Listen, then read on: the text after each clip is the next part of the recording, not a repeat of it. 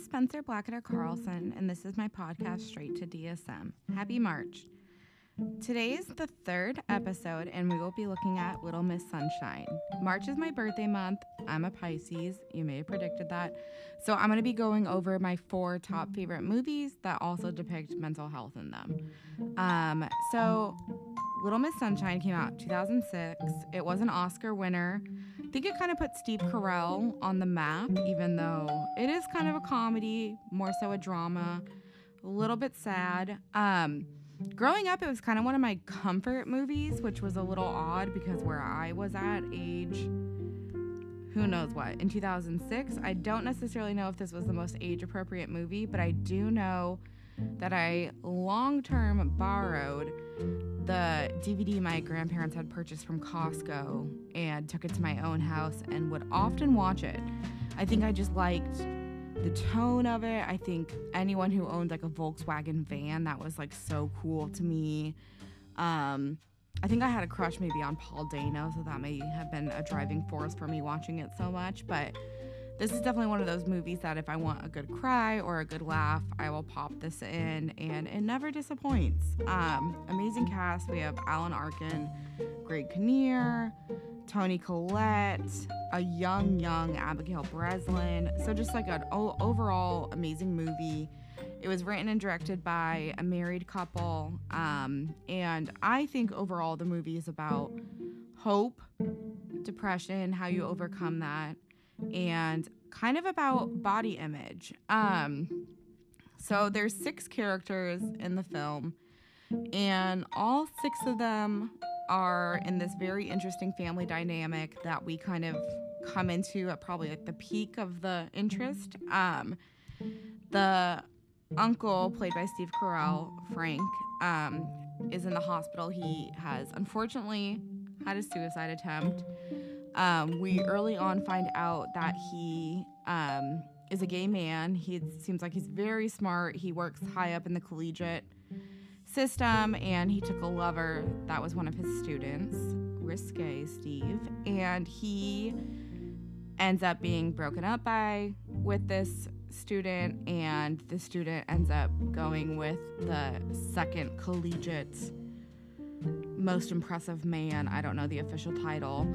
Um, so it's basically kind of shows that you can have it all, but yet you're not going to be good enough for somebody, and that that can lead your depression to really irk out and to really make you a victim to it and to make you feel like you're not good enough. And that if you're not good enough for somebody maybe you're not good enough for this world and you try and kill yourself. Um, so he ends up coming and living with the family, which consists of mom, played by Toni Collette, dad, played by Greg Kinnear, um, grandpa, and then we also have a son and a daughter living in the same house. They live in Arizona, and the film's plot is kind of that the daughter is invited to further compete in the Little Miss Sunshine, which is a beauty pageant.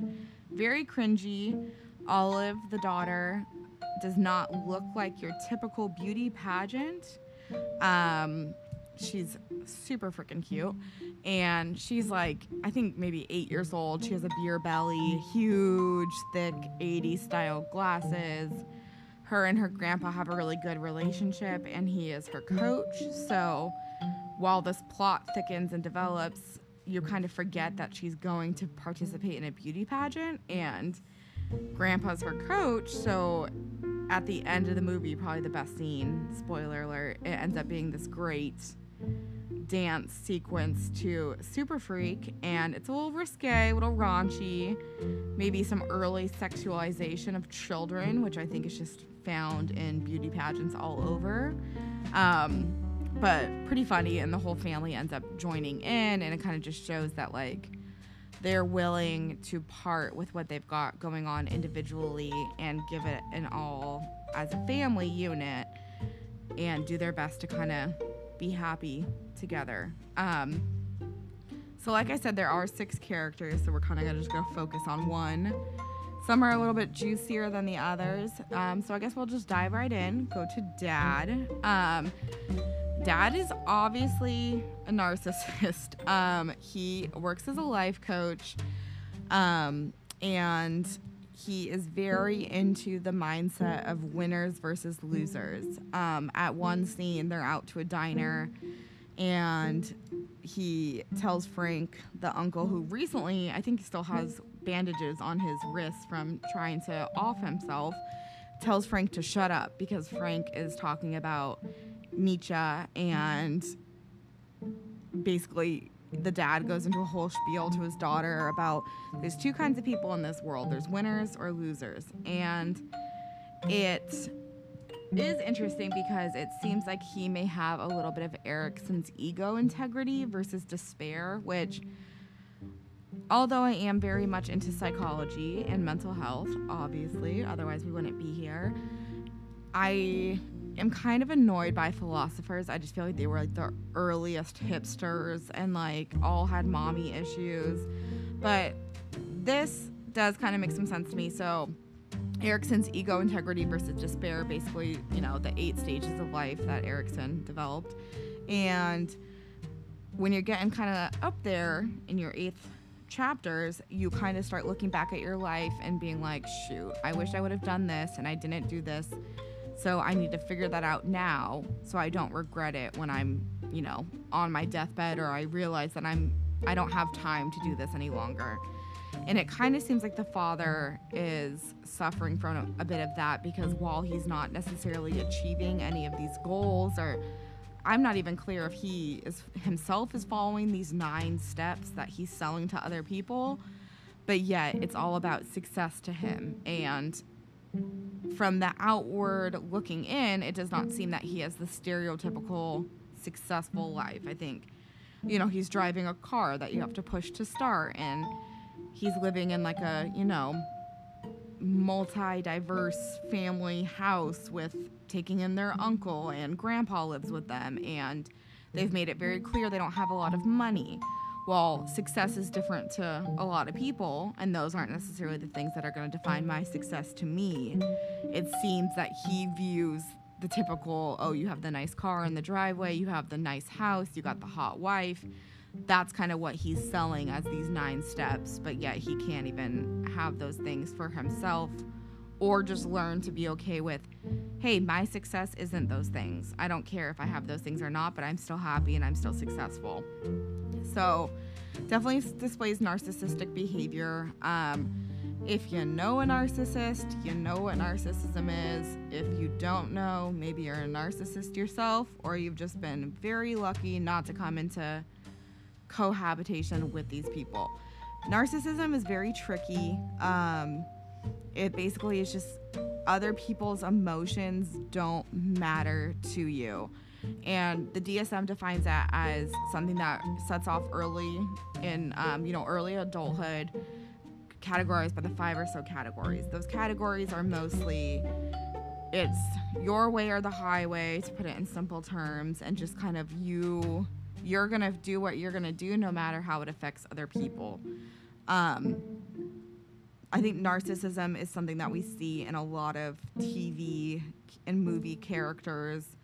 And it's kind of like, ooh, this like boss, powerful guy, like Tony Soprano, Walter White, definitely narcissistic male characters. And I think we often see it more so in men than we do in women in media. But in my personal life, I think I know more women narcissists than I do men. Um, narcissism is also kind of one of those don't come for me narcissists, but kind of scary to me because I think it's kind of can be a stepping stone um, to psychopathy. I guess I said it. Um, that it can get a little out of hand, and if you don't really care about anyone else, who knows what you're really gonna do, you know? Um, I think we are catching up some background noise of my cat's breathing. He is very big and he is currently sleeping on my arm and my notes. So thank you, new cat. He'll be my producer for the week. My husband's out of town. Um, and he's normally my editor because I don't know what the hell I'm doing. So if this is a little rough, I'm so sorry. Um, yeah, dad's a narcissist. So movie does a good job at covering that. Having baseline understanding of narcissism, watching the movie, check narcissism. Um, he's kind of unlikable throughout the entire movie. Even like his dad dies and he doesn't really show any emotion. Um, at the same diner scene I'm talking about, I think they have like a two dollar and fifty cent budget for the movie, uh, or sorry, for the their diner meal each, and the daughter orders waffles a la mode, a la mode meaning ice cream, um, and the dad, you know, leans in and says something like, "Oh, you know, like, well, beauty queens don't eat ice cream because ice cream is fat." And then, you know, the daughter, of course, is, "Oh, I don't want it. Never mind." And then the rest of the family chips in to, "Oh, this is delicious," um, you know, and drives her to, "Hey, don't eat all my ice cream. I want some." Um, and I think maybe that's why the movie I like mm-hmm. it because it reminds me of my family in a positive way, but also has those tiny little hits of sadness as well because while I have a wonderful relationship with my dad and know he's not a narcissist, I think, you know, there's been moments where my dad would make comments to me about my weight, even as a little girl, and, or the last time he saw me in the middle of the pandemic, he like pinched my arm and was like, Oh, you're a chunky monkey. Yes, I am because I've eating my emotions and I'm at my house quarantined where all the delicious snacks are. So, yeah, I'm a chunky monkey. Um, and I don't really need you to point that out to me. So, just I think there's small little moments throughout the movie that kind of irk maybe things that I have like held away within myself um, and that hurt me and that that's why it kind of is like nostalgic but a little bit painful which is kind of my brand. I like I like some nostalgia with some pain thrown in there, and that's really what gets me going. Um, and then so the next character I would like to discuss is Grandpa, played by Alan Arkin. Um, he is a drug addict. Um, he unfortunately suffers from substance abuse. So do I. Hey, hey. Um, he passes away from a heroin overdose while they were on their road trip. Um, he and his granddaughter Olive share a hotel for the night. He locks himself in the bathroom, shoots up some heroin, and unfortunately, that is all his heart and body and mind could take. And the family wakes up to Grandpa dead the next day. Um, he seems really dedicated to family, and I kind of like that this character, although his addiction obviously is what leads to his demise, is that they show that addicts can be good people and that he's a loving grandfather. He's, you know, like pretty. I mean, Steve Carell's character, the uncle who comes to live with them, is a gay man who just attempted suicide and he kind of shows him some sympathy even though he's a little rough around the edges you know like speaks his mind but still like hey, everything's gonna be okay. Treats him like a normal person. And while those are, you know, kind of bare minimum things to be a good person, it's nice to see somebody suffering from substance abuse addiction not be characterized as the worst person in the world because addicts are also great, lovely, nice people. And a lot of the time, you don't even know somebody is an addict. And yeah, that's my soapbox. Um, it's just, yeah, I think watching this was my first time, I think, watching the movie since recovering from addiction myself. So I think seeing it in that standpoint, I think like when I was younger and, you know, obviously more immature and didn't have the life events that I have now had happen to me, it was kind of like, oh, grandpa dies from drugs, haha. And now it's just like, that sucks that somebody's life is going to end that way. Um, but it's also nice to know that he had a loving, supportive, non judgmental family and that they show him as like, oh, his granddaughter loved him. And like, addicts can be suffering and having a really hard time, but they can still be good grandpas. So I like that portrayal in the film. Um, and then there's the son, Dwayne. He is the biological child of the mother stepson of narcissist father. Um, I think this is a driving that was the driving point for me because I thought he was really hot and mysterious. Um, which Paul Dano is. So, hey.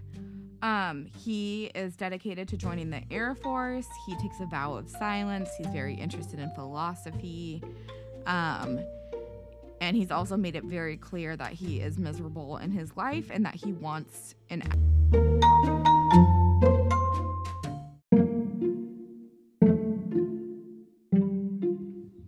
So, speaking of mental health, I am working the crisis line for my job, and I just got a crisis line call. So, sorry for that hard cut. I don't know if I know how to edit that out, and my editor, my husband, is out of town for work right now, so this may be a bit of a struggle bus episode, but that's okay.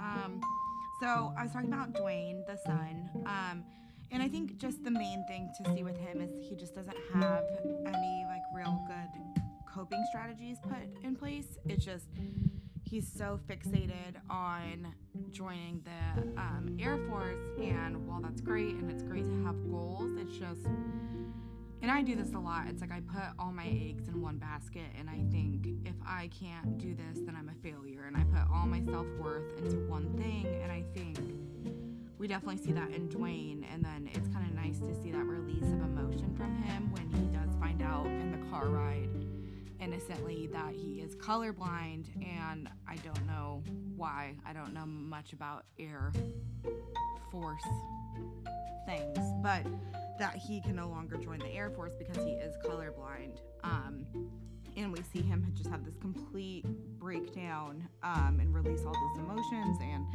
you know, he finally talks and he opens up about how much he hates his family, which, you know, like that may be that may be true. And also you say a lot of things you don't necessarily mean when you're angry and you're upset and you're disturbed with yourself. Um, I mean, the mom seems pretty great to me, so I'm like, how could you hate her? But also, sorry, mom, if you're listening. But I think there was, you know, there was lots of times when I told my mom when I was a teenager that I hated her, which is so mean and so unfair because I didn't. But it's just, you know, when you're going through your own things and you can't rationalize your own emotions because you don't have a good outlet or good coping strategies, you know, things come out that you don't necessarily mean or even necessarily feel, but when you're hurt, you want to hurt other people. And I think we see that in Dwayne. Um, at the end of the movie, he does jump on stage pretty early with his family, and I think, and joins in on the risque dance, does a little pelvic hip thrust. I think he, it's good for him to have his uncle around because I think he does get some positive um, affection from his uncle, and maybe he feels heard and understood because his uncle is also interested in psychology and kind of like sees beyond the bullshit. I like people that when you can meet with them, you can have actual conversations about life and feelings and philosophy and you know go a little bit deeper than oh where'd you get your outfit? I mean all those things are great too but it's nice to have people that your soul connects with and you feel seen and heard and i think he may get some of that through his uncle. Speaking of the uncle frank um, frank like we've mentioned before um, you know when we enter the movie are introduced to these characters he has ha- just had an unsuccessful suicide attempt um, which probably leads to him suffering from major depressive. Um, it is my interpretation because as the movie goes on, like he's kind of like the most positive person, and I don't. While we're not explicitly shown like a doctor writing a script or anything for him, I'm going to assume that he was given medication upon his release from the hospital, and that that him taking those medications has a positive effect and that maybe that was the filmmakers or the mental health you know supervisor that they had on the set for this film. That'd be a cool job. I wonder if that i mean that's gotta exist right? Like psychiatrist for movies that's cool. Maybe that's a new career goal for me. But that it shows as it progresses that he feels better and probably would have regretted if he would have taken his life. And I, I think there's so many statistics out there about, you know, like 90% of people who jumped off a bridge and lived to tell it said, as I was falling, I regretted what I was doing. And it's just, life can be so nasty and so ugly and so bitter. And you can feel so hopeless. And so, what's the point so much the time? But the fact that you always have a second chance and that you can always redeem those things and you know put some work into it and you can try again because depression, I mean, there's so many times where even just taking a shower for me when I'm suffering from the depression side of my bipolar disorder, and I can't even take a shower. It just feels like, what's the point? I'm not going anywhere because I've canceled all my plans, and oh, I canceled all my plans, so I'm a bad friend, so I'm a bad person,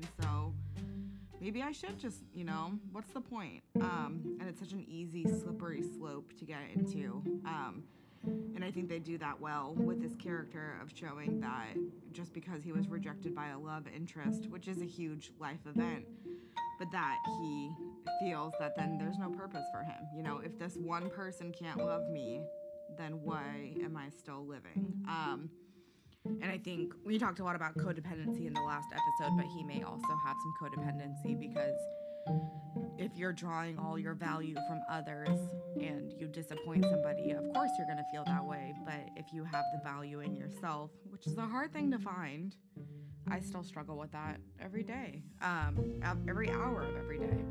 Um, and that's why positive affirmations are so good. I'm staring at my collection of, let me see, about 25 different positive affirmation decks. And yes, some of them are so cheesy and it will just be like a picture of like a rabbit on a unicorn being like you're a rock star and like you know but if you're really struggling and this small piece of paper is going to tell you that you're a rock star and give you a cute little visual and that's going to help me with my mental health i'm to keep doing it so i like to keep those in my car at my desk and i like to mix it up pull from different stacks and stuff but you know if you're struggling with some self-worth and stuff i would definitely recommend some affirmation cards I think that they're a great thing, and I like to share them with my coworkers or even my clients at my job. So, hot tip.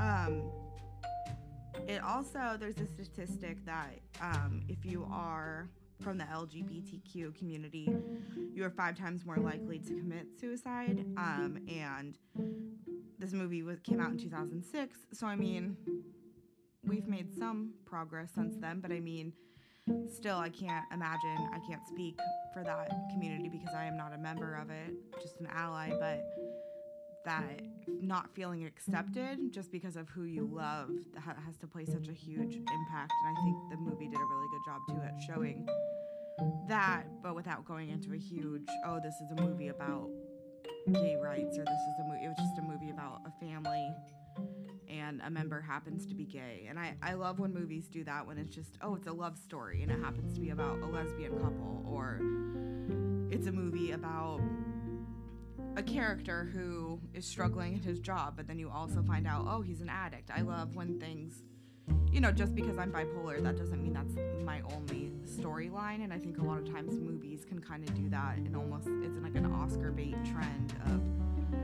this movie's about, you know, Brokeback Mountain, for instance. This movie's about gay ranchers back in the day, and like, you know, also not played by gay actors, which is disappointing. But just like kind of shows that like there's more to you than just like your diagnoses or just like the people you love. And I think that there could be so much more said about, you know, the mom is in a marriage, so a committed relationship with this man who's a narcissist, and like, doesn't that say more about their relationship than the fact that somebody loved someone so deeply that the re- the unrequited love they received from that person made them feel they weren't worthy of living. I think that's a little more interesting than just the narrative of oh it's a movie about a gay couple. So I always like to see that in movies when characters are shown for more than just their sexuality because while that is such a huge part of your identity um, and for some more than others, you know, but it's nice to see a character displayed as much more than that. Um, Frank is hyper aware into other people's emotions, which I think if you have suffered from depression, you're you are hyper aware. Even like I'll notice like my friends or loved ones, like you know, they'll send me K instead of okay, love you, and I'm like, oh my god, what's wrong? You okay? And I think sometimes that can frustrate people who don't suffer from depression or anxiety because you're so in tune with your emotions, even if you can't always dig yourself out of the negative. It just shows that you're aware of how you're feeling all the time because you kind of have to be because the emotions are so big and sometimes so exhausting. Um, there also is another interpretation that Frank is kind of the audience of the viewing the film and that you know, it kind of starts off in like this depressed, bleak place of like this, you know, lower middle class family struggling, nobody's getting along, a lot of arguments in the household, a lot of yelling. And then as the movie goes on, everyone kind of finds their peace. And I think some, I think that is kind of a cool insight that maybe Frank is us viewing it. Um, that even small things like a child beauty pageant gone wrong can give you hope to keep going and you can get on a stage and dance. So I think that's a cool interpretation. Um, the last two characters are Olive and the mother. Um, I think Olive, the daughter, for me symbolizes kind of like hope and like sometimes it is nice to be naive. Well, I don't encourage like I, I get really frustrated with those kinds of people who are like, oh, I can't watch the news because it's too it's too sad. And you may argue like yeah that is like a form of self-care for you to you know if the news is overwhelming you of course turn it off. But also you should be gaining insight into what other people are living on the day to day and maybe that our lives you know. For me i have a hard time with over sympathy and like things that don't affect me directly really bum me out um and maybe that's why I like this movie so much because it's a fictional story, but yet, you know, the middle towards till the middle of the movie, I just sit there and I'm like, I am so bummed. Like this sucks, and like nothing crazy. It's not like this family is terrorized by war and they're not suffering from on-screen trauma that we're seeing, and I just have a hard time with stuff like that. So even like you know, while a constant in stream of news is difficult for me, I know what I can handle, and I also feel like I'd rather have my mental health be affected a little bit and still be aware. And then that affects my you know my gratitude. Like right now i'm living in a safe neighborhood don't have to worry about paying my rent and i don't have to worry about every morning waking up to war and you know there's lots of people in the country right now where that's not the reality. So even things like that help me just accept how grateful I should be and accepts allows me to be more have more gratitude and faith and compassion for things that I'm not necessarily experiencing myself and it just makes my problem so much smaller but doesn't allows me also like if I if I share an experience with a friend and it's a truly sucky situation and they say I'm sorry I don't I no longer say, "Oh, that's okay," because you know, sometimes what happens to you just isn't okay. So it's, "Oh, you know, thank you," or "Thanks for listening." And I think these kinds of things really allow me to see that. And you know, I have a gratitude journal that I do every morning. Um, I've been doing it for about two years now, and I it was probably one of the more positive thing, resources I got out of rehab, and it can never be the same. So for the last two years, I have to write down three different things I'm grateful for, and I can't repeat. So that's I'm not gonna do the math, but 365 times two times three of different things I'm grateful for. And some days it has been a little bit in vain of like, you know what, I can't think of anything, so I'm thankful for windows or but there's some days where I'll be writing and I'm like, oh my God, I'm so grateful for this really nice pen. And I really mean it. And I am because that's such a cool thing that I can have a really nice pen.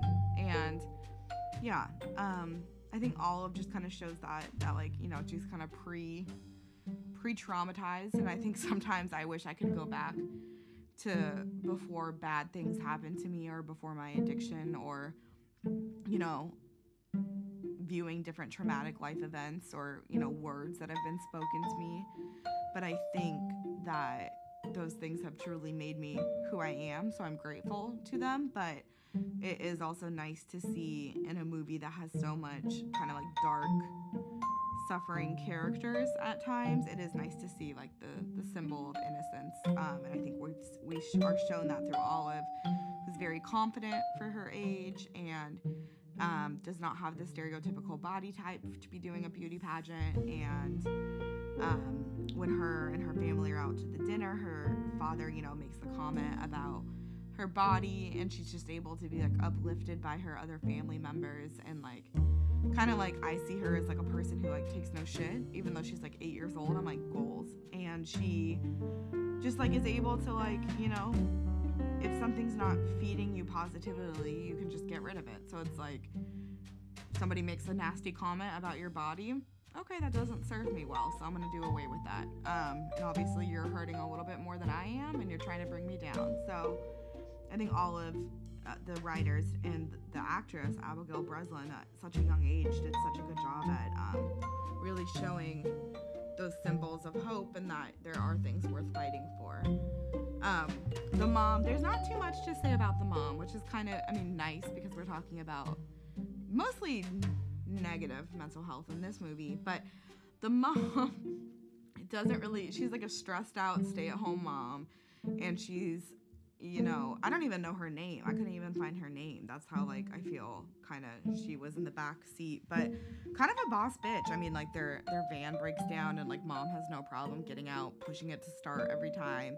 But yet she's like taking care of her children and making sure her children are okay. But I also like that there's a couple scenes that like I think in media moms are all always portrayed as like the superwoman and I think that's one of the things that has made me so afraid to have children of my own because there's this version of like the the successful great mom and then there's the version of like the struggling hot mess mom. And I already know which category I'm going to fall into but I think you can have both of those. And I think that mom this mom definitely shows that um, I mean at one point they leave their daughter at a gas station.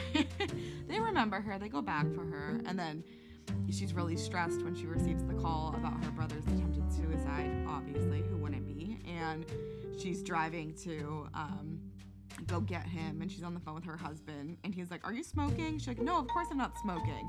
Throws her like half lit cigarette out the window. Um, so I think it just like shows that, you know, you can, you don't have to have have it all, but I mean, you can still be a great parent and a great mother even if you are, you know, KFC is what's for dinner every night, you know, as long as your children are getting what they need from you, and that's going to look different in every dynamic. I mean, why can't you be a great parent? So, um, yeah, I think the only thing about the mom is like once again similar to Dwayne, like there's not a lot of good coping skills in place. I mean, like if she wants to smoke a cigarette because she's stressed, like hey, we've all been there, you know, but um, I would have liked to maybe have had the mom like more developed and see a little bit more of her because she just seemed like she was kind of always holding down the family, which I think maybe it's just you know a personality trait for that character. But I think it would have been cool to have seen that in a different character than just the two women. Like the two women were kind of like the ones who were providing the family with hope and faith in the future and the mom's kind of holding down the fort and all the technical ways that you know moms often do um, but yeah i mean i think it's a great a great movie and if you haven't seen it you should um, i also have very fond memories of it because a, a good friend of mine used to have a car just like that and it sometimes would break down and we would have to push it just like that so it would always be called little miss sunshining it so you know i just have a lot of good good things associated with this movie Although like I've mentioned many times, it does have a tinge of sadness to it. Um, yeah, so that's this episode. I'm gonna try and edit this without my husband in town. I don't know how successful that will be. Bear with me.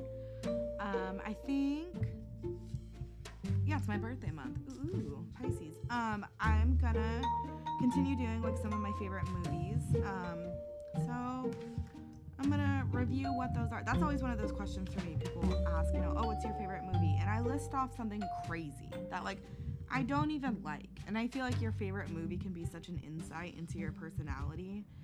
So I feel like it's almost to the point I just want to like get a little like laminated card of like my five favorite movies and put it in my wallet so I'm never put in that situation again because I feel like a fool.